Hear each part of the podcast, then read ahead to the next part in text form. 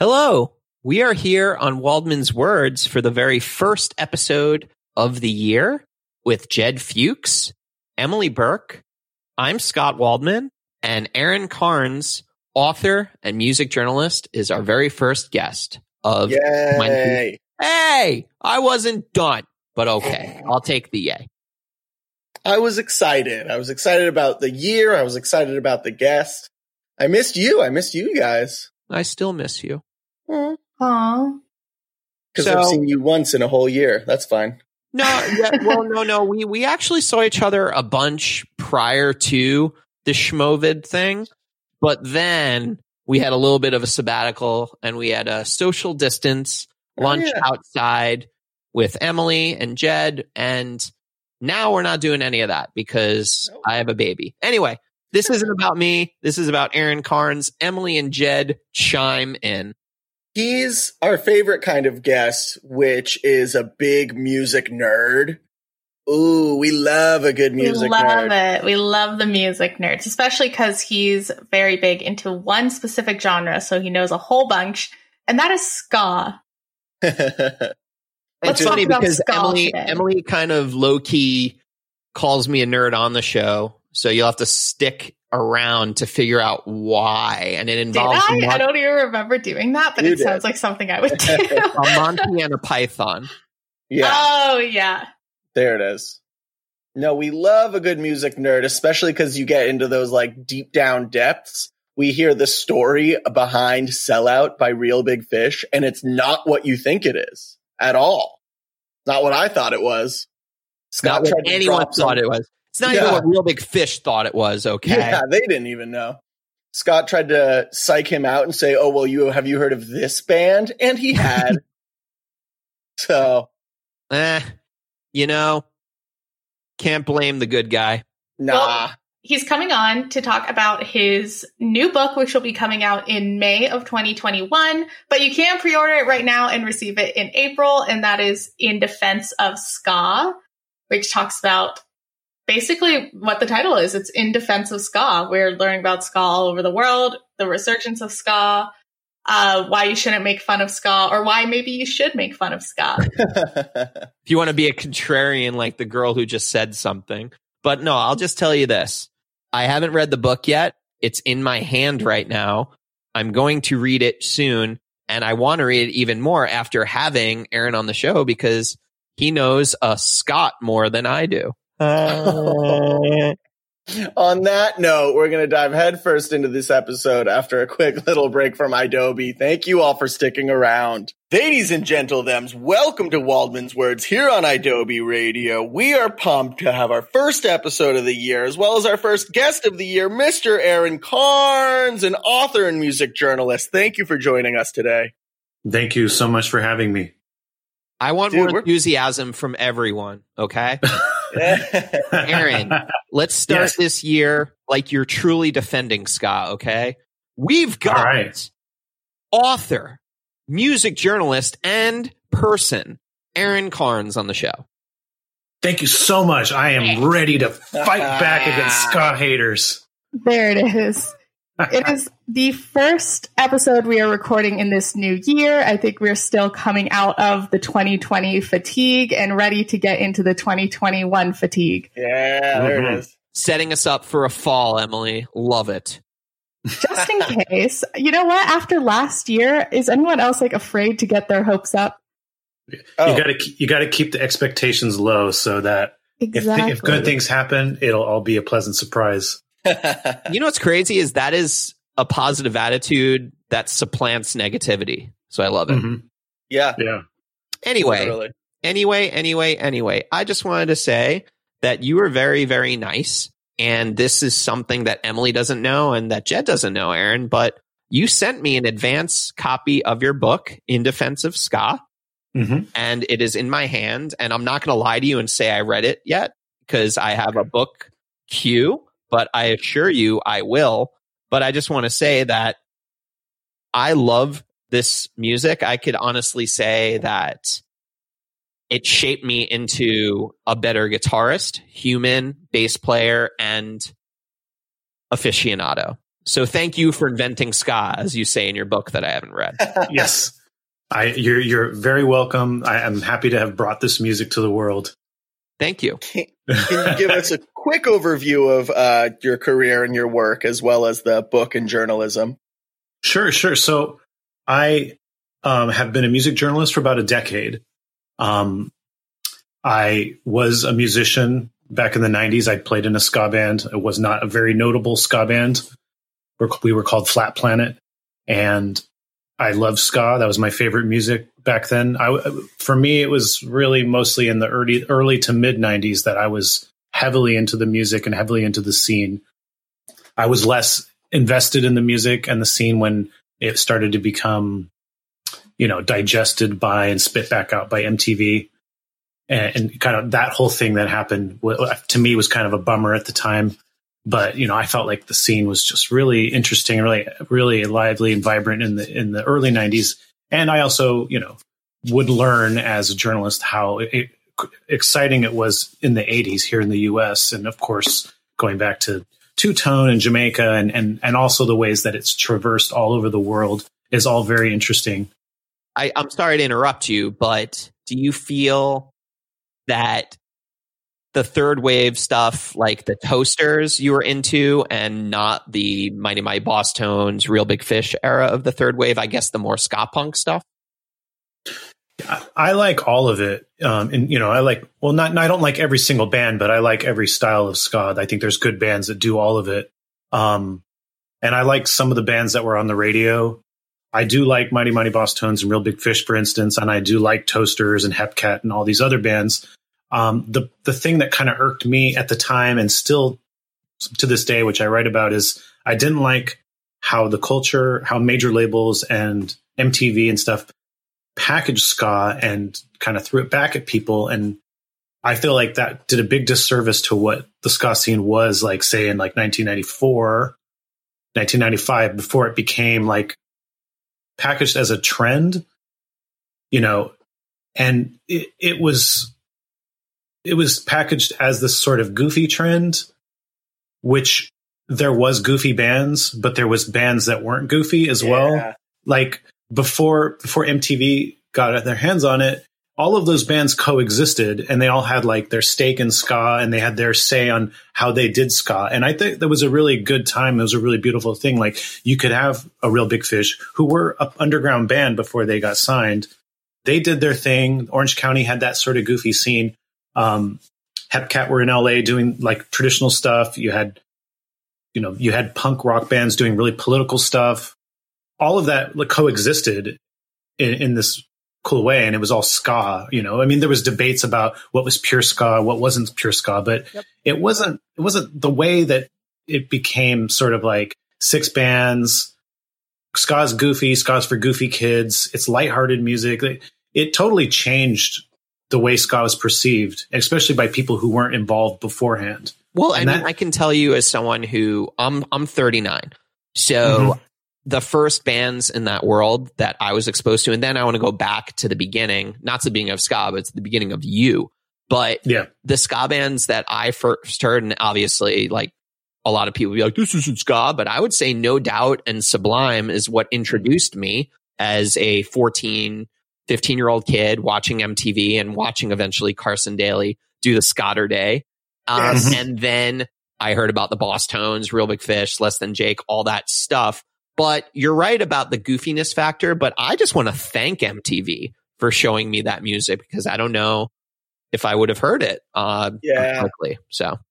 I mean, that's a fair point. I mean, I could, we can, we can say that there was a good aspect of it getting a larger audience, but I think you're talking about the culture and the goofiness factor, yeah. um, because obviously no one would associate the specials with being like a goofy band or like Laurel Atkin, or is it Aitken? Yeah. Please tell me I got it right. Did I get yeah.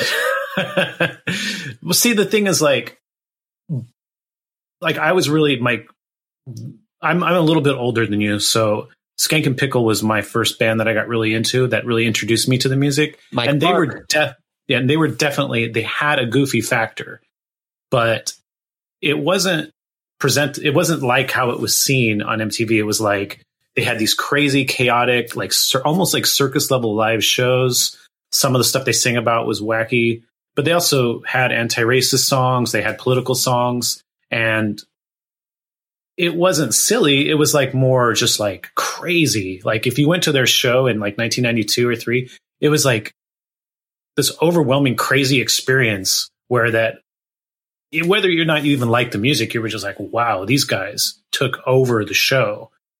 And, you know, like people, metalheads, hardcore punk rockers, they, they totally respected that band and, and like the other bands in the scene doing that because it was like, they, they were just, the energy they had was just like to, to be reckoned with, you know? And that's the, that's the side, the side of like ska, even the like quote unquote silly side of ska that I loved. Right. Right.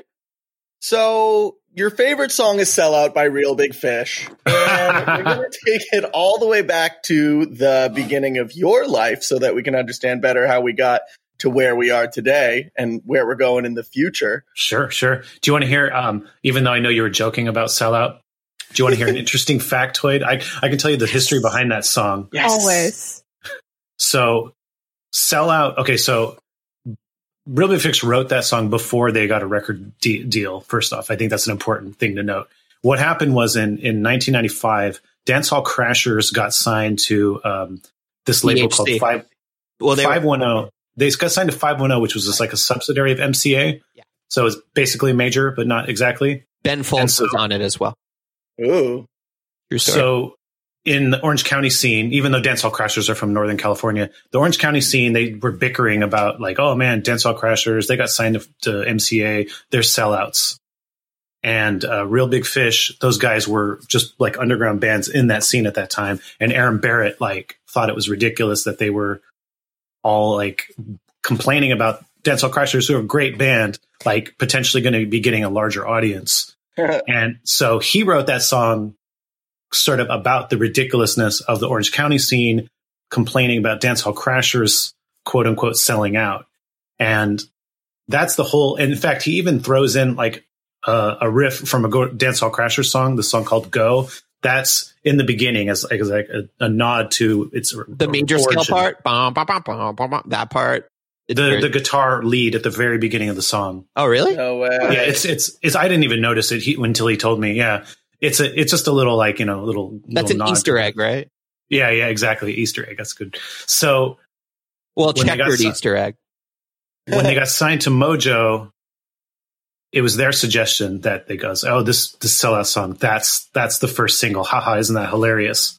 And then they're like, "All right, sure, why not?" No way. Just so you know, um, I, in addition to, I'm a journalist as well, not as storied as you. I've been doing it only for a few years, but I recently wrote about 20 underrated bands in the punk world for alt press. And of course, I included Dance Hall Crashers, even though, you know, you could argue ska, punk, or whatever, but the harmonies from that band were incredible. But let's get to the very beginning. And speaking Sure. of harmony, were you singing in the crib? Where did you grow up? I was singing all the time. My mom tells me that when she took me to the grocery store as a little kid, I was just singing all the time. So um, I grew up in a town called Gilroy, California. That's um, in Northern California, kind of the southern tip of the Bay Area, where the Isn't that where garlic like capital of the world. splits? Yes, uh, I uh, it's 101 and I five. Yeah, so it's Yep. sort of the entryway to the Bay Area. Wow. Yeah, that's the crossroads when you're deciding which terrible drive back from San Diego to Los Angeles you're going to take. No, Yeah, no, exactly. no, San Francisco to Los Angeles. I'm sorry. Yes, SF to LA. Duh. it's okay. uh, Uh, shit happens, and you're from California, you asshole. For real. Well, God, he's from LA, so why would he ever leave it? Yeah, seriously. sake. No, no, no. Back back to you. Uh, uh, you you can listen to us babble on our episode of Waldman's Words entitled Three Live Jews." yeah, so Gilroy, I grew up in Gilroy. Uh, it, not a very big town, but it's pretty close to the rest of the Bay Area. Um, Nice. And were you getting exposed to a lot of music while you were young? I was not. I was pretty. Uh, I, I grew up in a pretty sheltered house, uh, really religious, and I wasn't really permitted to listen to non-religious music, um, which I, you know, would would sneak and Yeah, I was about to basically ask. Did you ever mask any bands? Like No, this is this band's called Morbid Angel because they're commenting on how horrible satanic music is. Yeah. No, but I mean, I was never into like music that was so overtly bad to like the Christian sensibility. It was always like I was really into like The Cure and Depeche Mode, and you know, Mm. eventually ska and stuff. So, but my mom was like really weird about the stuff that that like s- ro- like stuck out to her. Like my older brother, who's like seven years older than me. He he was he got into Devo at one point, and she saw the the Devo record, and she's like, Devo as in devil and like and like but meanwhile he's like listening to all this like crazy heavy metal that kind of just went over her radar Well, it, what's funny is I, I'm not sure if I told this on the Twitch or on an episode, but in 1994, I was 13 and we went to a record store, my mom and I, and she said, you can get anything you want. And I never grew up in a really censored house. I mean, it was kind of like if I want to see a movie, I could watch it unless it's like hardcore porn, which it'd be weird if I asked my parents to watch that. Anyway, so I'm in the store and Nine Inch Nails, the downward spiral is what I Mhm. wanted. And I grabbed it and my mom brought it to the counter. It said parental advisory on it, but you know, she didn't care. And the lady at the counter looks at my mom, looks at me. I'm 13, but I look like I'm like seven. And she says, you're gonna, you're gonna let your son listen to this? And my mom's like, yeah, why? And then she whispered something in my mom's ear. I'll never know what she whispered. And my mom looks at me. She's like, yeah, grab another CD. So I grabbed Tom Petty's Wildflowers and then I bought the downward spiral uh, with my own allowance money like the next day. So there you go. What a lame store employee. Like, No I feel like if you work in a record store that's even selling Nine Inch Nails and you see like a kid want to listen to it, you got to be like, hey, yeah, man, like get into it. It's awesome. She was probably some fundamentalist of some kind, but yeah, fuck that girl. What is she doing Yeah. now? so i mean she I had know. she had to have said uh, reference the i want to fuck you like an animal right that had to be what she It- that's what I assumed, but that's not even the most, you know, intensely vulgar lyric on the album. I think there's that song Eraser. I mean, it's just a, a lot of sex and drugs and violence. And I don't know. My mom was just like, yeah, no, I'd rather you listen to Tom Petty. to be to be fair though wildflowers is a better album so. Uh, to be fair, you're wrong, but I'll keep you on the show. Music is subjective. Okay, fine. How about this? Uh, would you rather listen to the specials or the English beat? um i mean they're both like such good bands i would probably put the specials as a better band overall but i mean they're both such phenomenal I think I don't- Can't you know. Stop It is a better album than any specials album, but I think the Ooh. specials have a better catalog. okay, that's fair. Here I mean, in the- Waldman's words, we don't pit two bad bitches against each other. so I mean, the- I think English Beats three albums, their first three albums from back then, are really solid. You know, I mean, I don't know if uh, it's hard to argue that those three albums, they're just pretty pretty amazing. Uh, it's just the Specials first album, even though I really like the Self-titled is, is their best one, I think, but that's me. Yeah, even though Specials first album is pretty much like a, a legendary record, I like the second album, but I mean, it's just like I don't. I think the English Beats consistently over the three records is better. Well, that's what I'm Mm. saying. I'm saying that I think I just can't stop it is Mhm. like the best front to back album, but I think the specials' catalog is better. That's Mm. my opinion. But anyway, let's get back to you. So again, you're listening to Morbid Angel with your Christian mother and Yeah, you're practicing upstrokes. Did you, you know, play any instruments? And this is where you can out your shitty middle school band's name if you have one. I did start playing drums in the fourth grade for, Yes. for marching for not I said it wasn't marching band yet, it was concert band. And uh uh Brownell, yes. Brownell was the name of the school. I actually had to think about that for a second. I played some from fourth grade to sixth grade. I just played in the concert band. I did like, you know, drums or whatever, um, like snare drum or stuff. Then in junior high, it became marching band. So seventh and eighth, and then ninth, first year high school marching band. I for some reason I just suddenly like was like I don't like this anymore.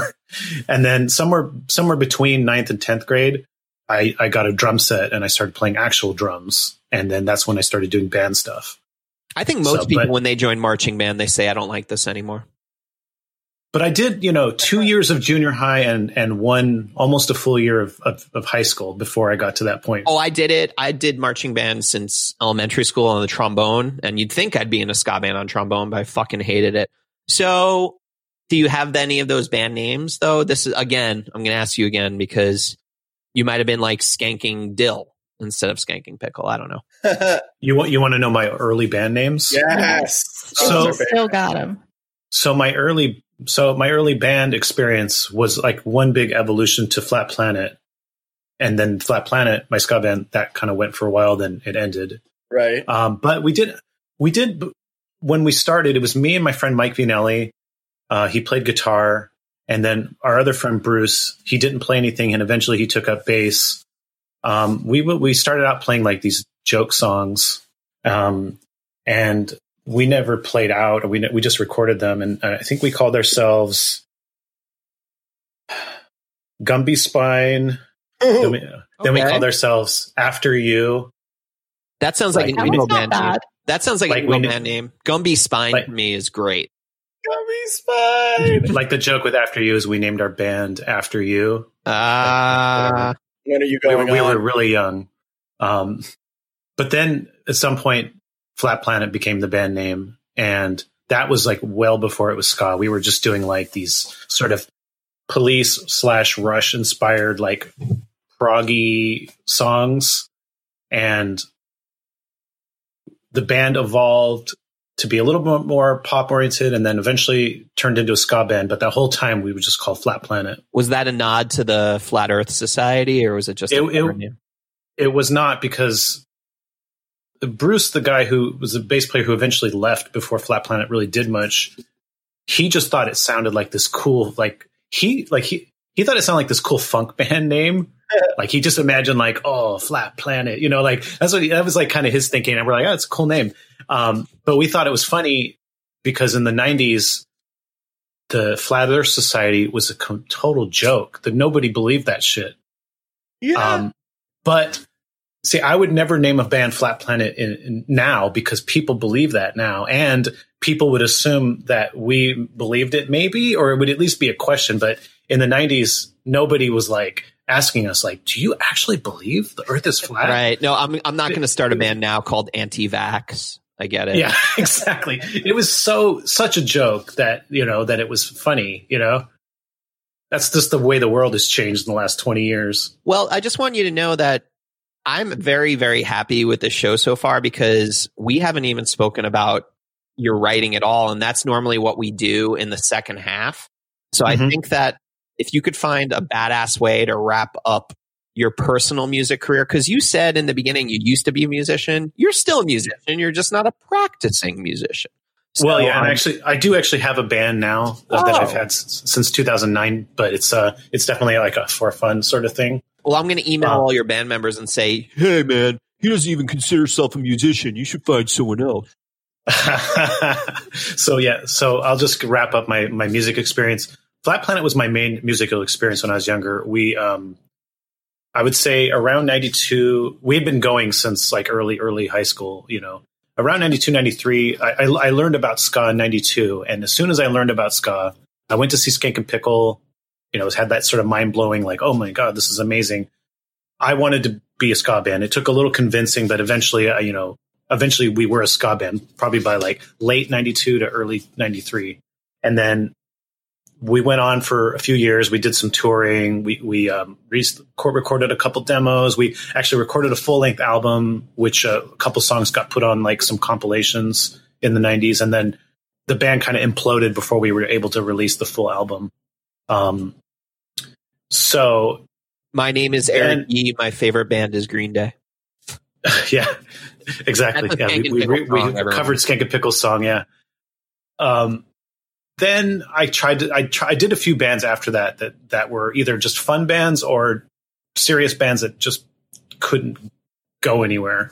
And then I kind of stopped music for a while. And then um, then in 2009 I started me and me and my friend Adam Davis and then another friend named Bob started this band called Nar Boots that was like completely about having fun. We started out playing punk songs, but then eventually we we turned it into this electronic band where all the songs were on the iPod, and we would get these long mic cables. I, I didn't play drums anymore; I just sang, and we would just sing songs and, and get in the audience. And, and at this point now, Narboots is like we get like a parachute, go in the audience. Wait, we wait, get wait, everybody slow to come underneath. Wait, wait, wait, wait. Parachute? Can you please Yeah. explain that?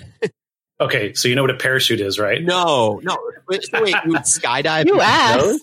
No, that was so fucking condescending, Aaron. No, no. Tell no, explain no, no. Just uh, literally a parachute, like this gigantic parachute. We get the p- gigantic parachute. We take it into the audience, like the whole entire club floor, and we get audience members to hold up ends of it.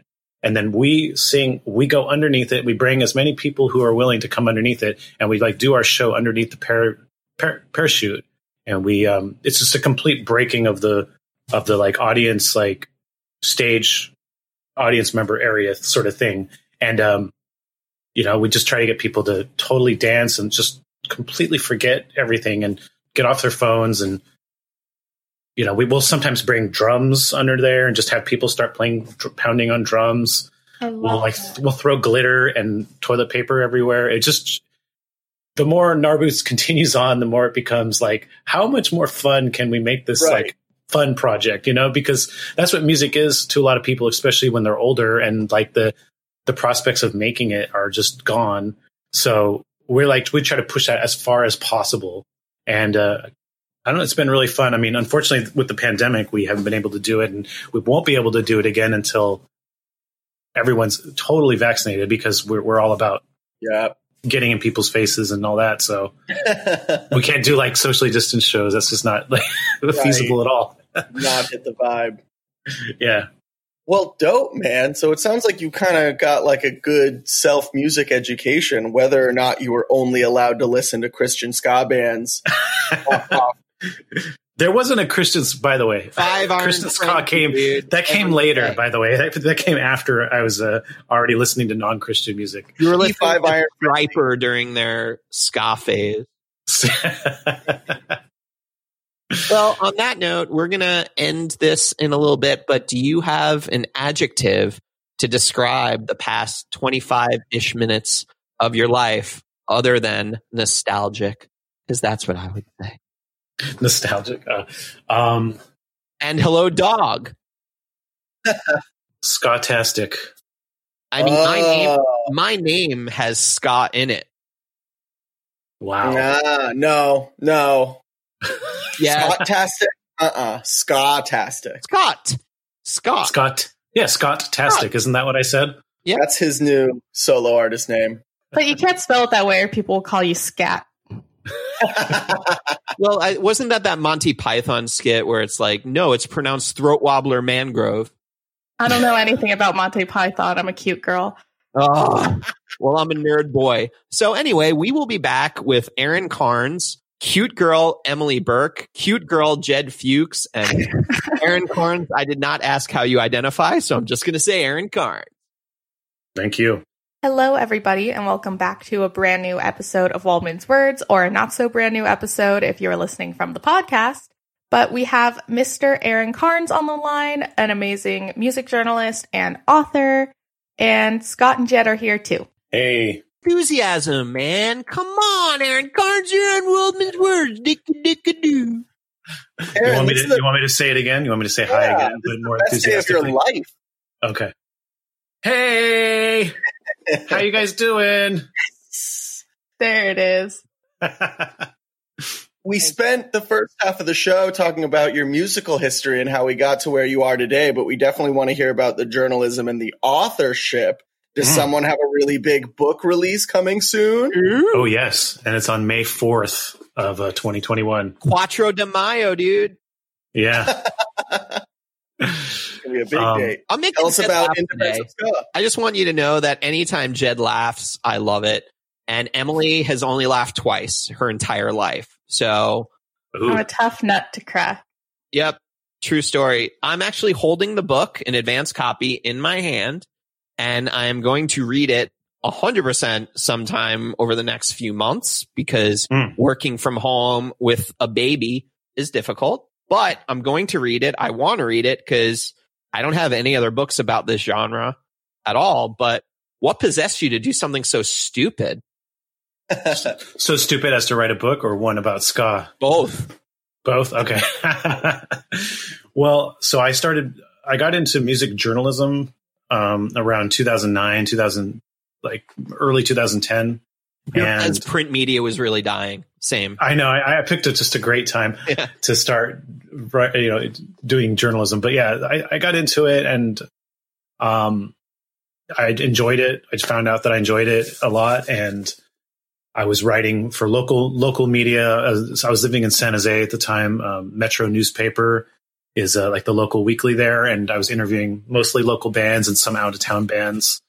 And the more I got into it, the more I enjoyed it. I started getting really into like music books and stuff, and and and reading like these long histories about different genres and different scenes and whatnot. And that's when it struck me that like there wasn't really much about ska, and not only was there not much about ska, but ska didn't even have the respect that it would take for one to even exist. Ska, when it came to music journalism, when it came to popular culture, was a punchline. Yep. Particularly 90s ska, which for most people that are not like big into ska, that's what ska is. So what happened in 1996, 1997, that was this goofy trend that came out of nowhere and that died just as fast. And Same wasn't that swing. weird? Yeah. To be fair, the swing one was true. That was a trend. And that, but ska was packaged the same way and it wasn't. There was, there was not only did ska start, you know, in the 50s in Jamaica and go to England and stuff, there had been a ska scene in the US since the early 80s, a healthy one with not just people listening to two tone, but local bands forming in, in all, every major city, you know, from the early 80s on. So the ska scene that happened in 1995 or so that got popular was the product. It came from all like 15 years of, of a US scene that happened. You know, the, it- there were only like six or seven bands that became really famous, but there were hundreds that existed before that and continued to exist. So anyways, I knew, you know, that's the kind of stuff I was thinking when I was like, why doesn't any of this exist for ska or why wouldn't it exist? Why, why do people just make fun of ska when there's so I much you could say about theories ska? on that. I think it has to do with the fact, like, let's just not even talk about the goofy fashion, but Mhm. horns in general are just kind of goofy looking instruments. And Yeah, yeah. the fact that a band or people would not even call them bands, they'd call them more marching bands, would have them on stage, they would associate like that marching band dork mentality with people. I'm not saying that it's justified, Mhm. but I feel that that contributed as well. Oh, oh, definitely. I mean, that's definitely that what became ska, kind of like equals marching band nerds and bad punk rock. I mean, that's just kind of the shorthand, especially. And it the the longer we got away from the '90s, the more that became entrenched in people's minds to the point where it started becoming a thing that all TV shows would have to have like a ska joke, and the joke was always the same joke. It was always that it was a nerdy thing that some character did in their past that they're now embarrassed by, and that was Mm. That was like the go-to like every show has to have that now. And like where was like where's the rest of this it wasn't this just that ska started it wasn't just the interesting history that ska started in jamaica. It was everything that was happening around the 90s everything happening in the 80s that led to it and everything that happened since the the ska died in the 90s in the mainstream. It's continued to be a healthy underground scene with lots of interesting bands and it continues to be that today. You know, there was a lot of great ska bands, a lot of great albums that came out in 2020. I mean, like more than has been in a while. It was, like, Inevitable. actually, we had we actually had um Vinny from Less Than Yeah. Jake and the Inevitables on the show. Keep Flying just released a great EP. Ska is not dead. It's just I don't know whether it's going to be in the mainstream world ever again. But I just want to say that my favorite part of your website is your tagline, and it says "music journalist with a soft spot for ska," because oftentimes that's an oxymoron. Like the Pitchfork Exactly, of the world, the spins of the world, they completely shit on the genre no matter what. And it's just very upsetting because you know they all still love Operation Ivy. yeah, and, and that's definitely that's definitely what inspired me because I was a journalist and I grew up with this music. I still liked the music, and I just felt like there was so much about it that people didn't know, and and that would that they would like that they would respect if they if they broadened their scope on ska if they got past just the six silly bands in the mainstream if they learned a little bit more about it they would like it and i don't understand why ska has to be defined by the worst aspects of it I think Like, everything it- is defined by the worst aspects of it. well matter i think ska is i think ska is more than other things. I mean we could definitely go to any genre and make it sound horrible if we just pick, cherry picked the worst things about it and the worst stereotypes about it and the worst bands. We can make you know the best genre sound like the worst thing in the world. And like people got so used to that with ska that they stopped questioning whether that was even like a valid way to look at it. Well, So- I would like your opinion as a music journalist. I think it's kind of a big thing within your realm and your job to follow the trends and see what's going to be coming up and what people will be listening to at the end of the year 2021. Hell and yeah. so for ska for me, I'm on the younger side where I was like born in 1997. So I couldn't be there during like the actual first wave of ska. Mhm. But I see how it would work in the late 90s, early 2000s in terms of like pop culture and the fashion and everything there. Like ska to me makes sense in that time period. And since the early 2000s fashion is coming back, all like the late 90s stuff, uh, Gwen Stefani just put out something about her ska roots. Do you think that maybe there's going to be a resurgence probably this year? So what's happening in ska? There's two things happening in ska right now, and that really, really took effect last last year in 2020.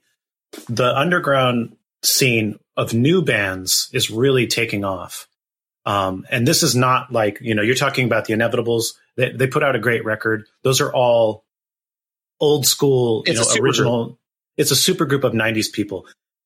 Um, all the all the '90s bands are putting out records. Gwen Stefani's like kind of reclaiming her roots. All everything you're saying is true. It's happening. But the more interesting thing that's happening is the new bands that are that from the last five, even ten years that have like kind of reclaiming and are really uh, gaining a force uh, within their music. There's a shout there's a record because I honestly would love to just listen to those.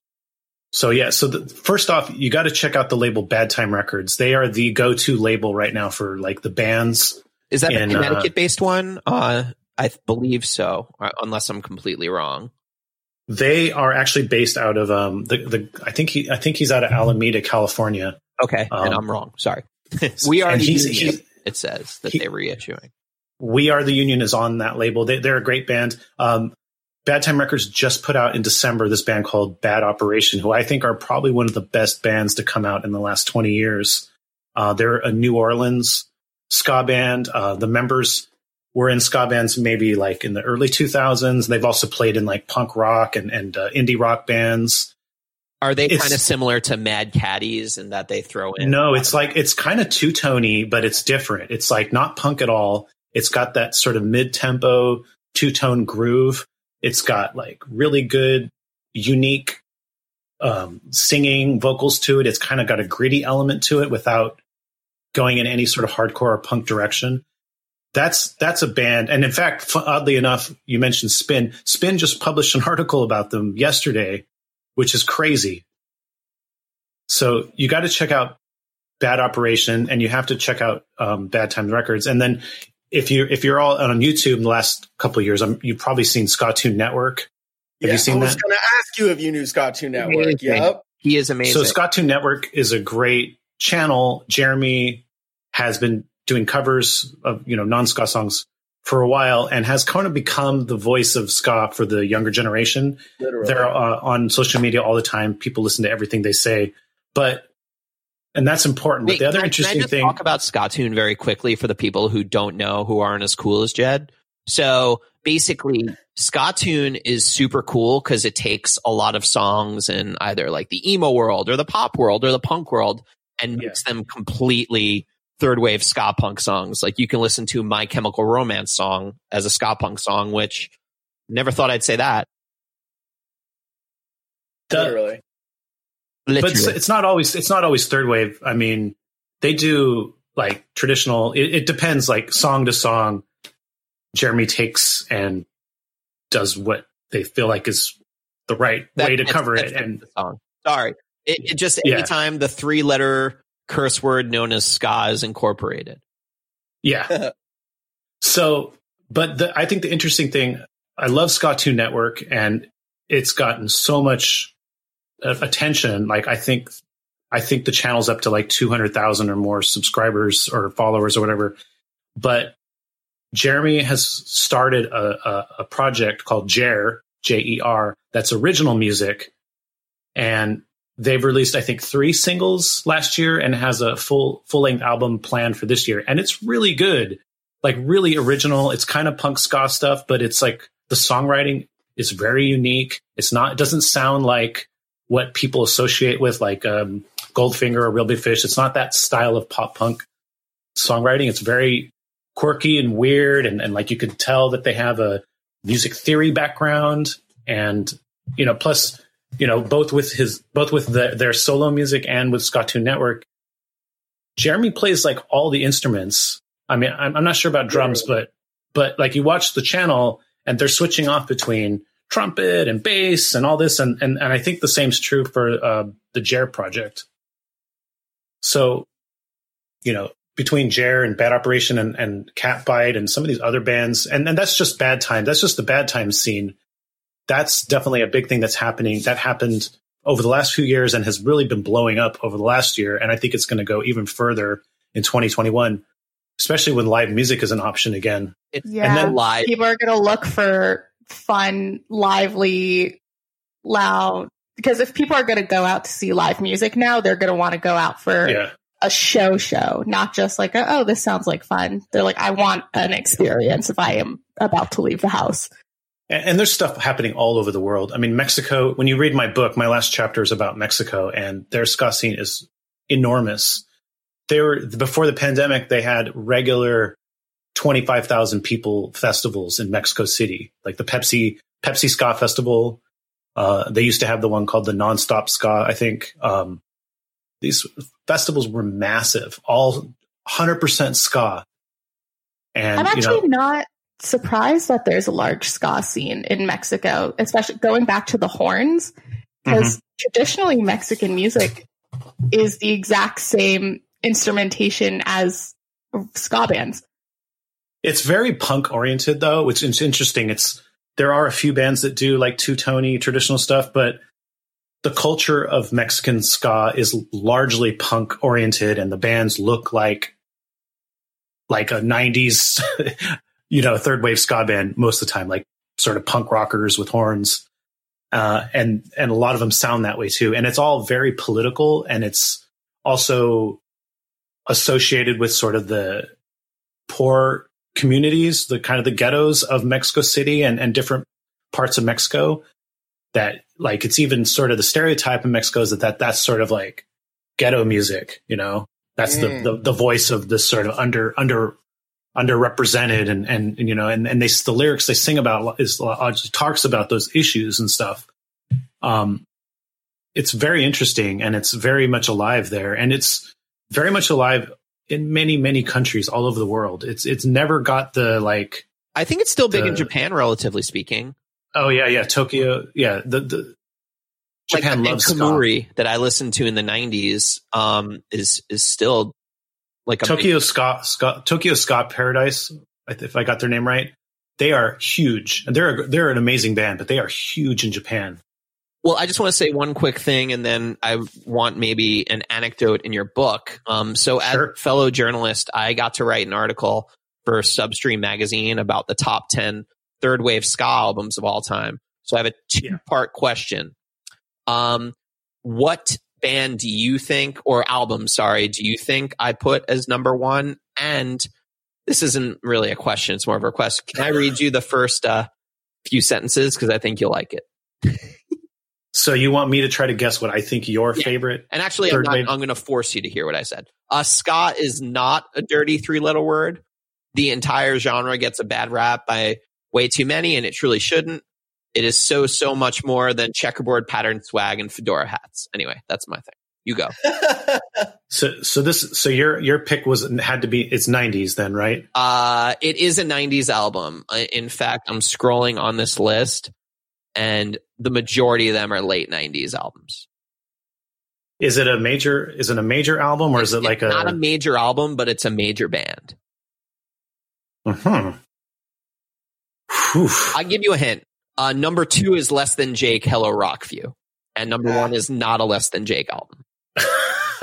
Did you pick like a lesser, um, Real Big Fish album, like Why Do They Rock So Hard or something You're like a that? fucking brilliant person because that's the one.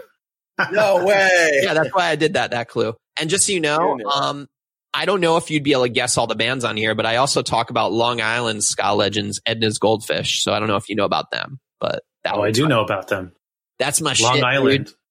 Long Island, Long Island is a uh, a legendary place for ska. Not only did it have uh, Edna's Goldfish, but it also was where Jeff Rosenstock's band, uh, the Ar- Arrogant Sons of Bitches, they came from, which I have a chapter on them.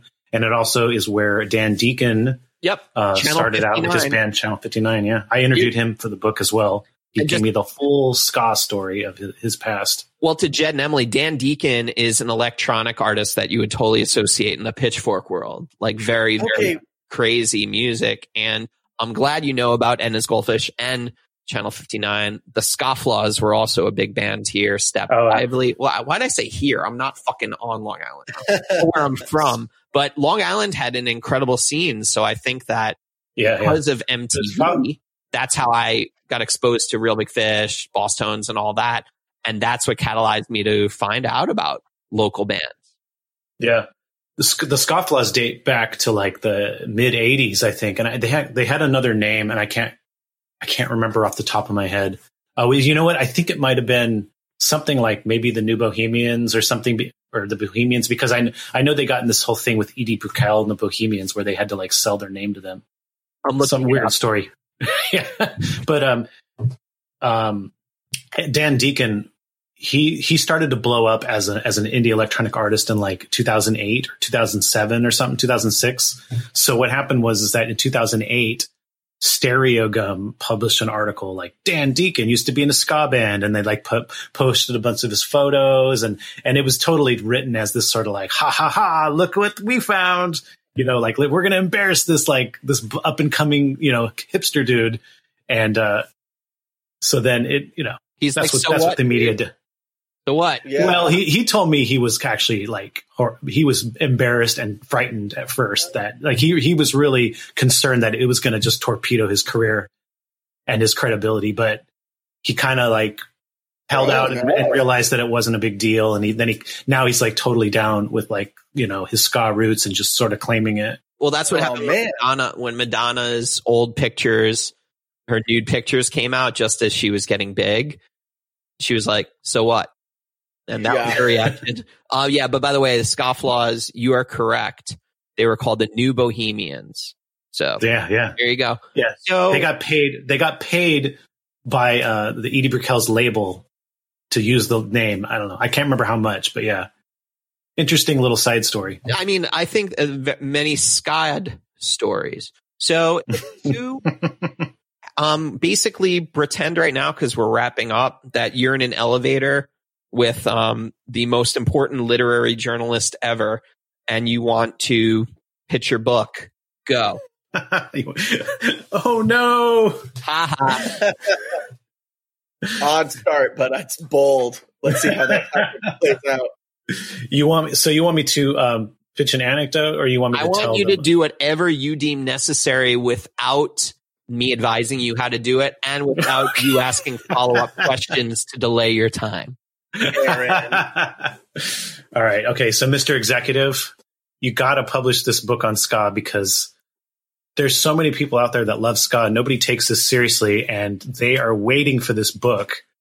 So someone finally takes their music seriously, and then you know what's going to happen is that all the other people on the outside who've been making fun of ska, they're going to get curious and they're going to want to check it out too. They're going to be like, "Why did this guy write a book about ska? Why is he literally defending ska?" I think I'm just gonna. I think I'm gonna give it a shot. And you know what? You should check out my my uh, book cover. My book cover was shot in uh, Gilman, legendary punk venue Ah. Gilman. Rest in I don't know. peace. You, you guys, you guys have you've seen the cover. Um, I went in. It's not. It's it's not. It's not dead. I think there Yeah, was I a joke joke article that came around. No, yeah, yeah. Shut down. I thought it shut It, down. uh, no, no, it did not. It, there was a joke article that went Oh, around, fucking but it was it was a joke. God damn it! It's I'm very much- living a lie. Gilman is Northern California for everyone. Yeah. So we, me and a few friends, we went into Gilman during the summer, um, during the pandemic and with their permission. And we, we sprayed, painted and, and painted like pro ska stuff, the cover that you see over one of their walls that has all the just crazy, dumb, like punk rock graffiti. Ska sucks, crossed out sucks, put in defense of ska right there on Gilman's, uh, one of Gilman's walls. That was our cover. And I feel like that's the sort of the message of the book. Like, you know, ska's not a joke. And it's like, I'm, I'm ready to be kind of uh, in your face about it that w- what you think and know about Scott isn't necessarily true. And that you should, if you want to, if you want to like challenge your narrative, you should read my book and, and be willing to, to reconsider all your thoughts and feelings about ska. Well, uh, on the cover of the book, I'm looking right now, and there's a moon ska sticker on the on Mhm. the uh, wall there. uh, In addition to a slapstick one, which is Dan from Alkaline Trio's old ska band. So Uh, food for thought. I don't believe Yeah. we have. We only have one minute left, right? So I think this is where I shut up, and then you tell Jed and Emily and myself and the gillions of listeners all your socials and how they can purchase this book when it's ready. So you want to go to clashbooks.com to pre-order it. It, it, it comes out in May, but um, you'll get it in April. It's on Amazon and everywhere else too right now for pre-sale, but it's up to you if you want to do it directly from my publisher or if you want to go to your favorite book, you know, retailer. It's all there. It's all available right now for pre-order. Um, I have a um, I have a Substack newsletter. You mentioned it earlier. Soft, soft spot for ska. Aaron Carnes. That's C A R N E S dot substack.com. Uh, right now I'm doing weekly newsletters every Wednesday. Gonna, gonna work on increasing that this year. Gonna have some podcast stuff going on too. Um, my friend Adam Davis, who was in the band Link 80, um, he's co-hosting with me. So him and I are talking to ska people.